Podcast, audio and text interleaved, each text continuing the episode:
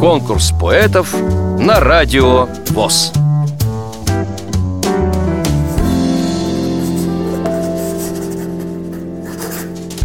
Меня зовут Антонина, фамилия моя Власенко. Род деятельности – швея по ремонту одежды. Место проживания – Подмосковье, электроугли. А стихи пишу, ну, давно уже, но вот последние два года, силу того, что я вынуждена проживать одна, и вот это одиночество как-то сподвигло меня к постоянному написанию стихотворений. Мне до работы, в общем, дорога занимает час.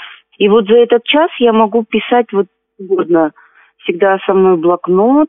И вот о чем угодно. О природе, о философии, о войне, о себе, о обществе много о человеческих отношениях. Я долго раздумывала и прям перелистывала все свои стихотворения. И почему-то вот это стихотворение, оно мне называется «А судьи кто?». Почему мне 51 год, меня сейчас волнуют вообще вопросы о жизни, почему так получилось, почему здесь получилось, почему здесь должно было сложиться так, почему складывается не так, как я там мечтала или к чему шла.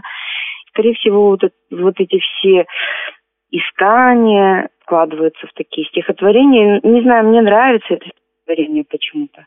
Быть выше самых громких фраз, быть выше правил на показ, в ладу быть совестью своей, проситься выше я не смею. Не смею я просить о том, за что ответ держать потом. Все заслужить, и снисхождение, и милость, и благословление. Все заслужить, и до распятия дойти, потом к нему в объятия. Объятие образно, пасть на колени, и сирой мне просить прощения, как обижала всех, не каясь, как всех бросала, не прощаясь, и обнажить свой каждый грех, прожив вновь каждую из вех. Пусть все рассудит он, не люди, что сами грязнут в серых буднях, а судьи кто? Вопрос Шекспира. Вопрос, что задан всему миру. Вам понравилось это стихотворение?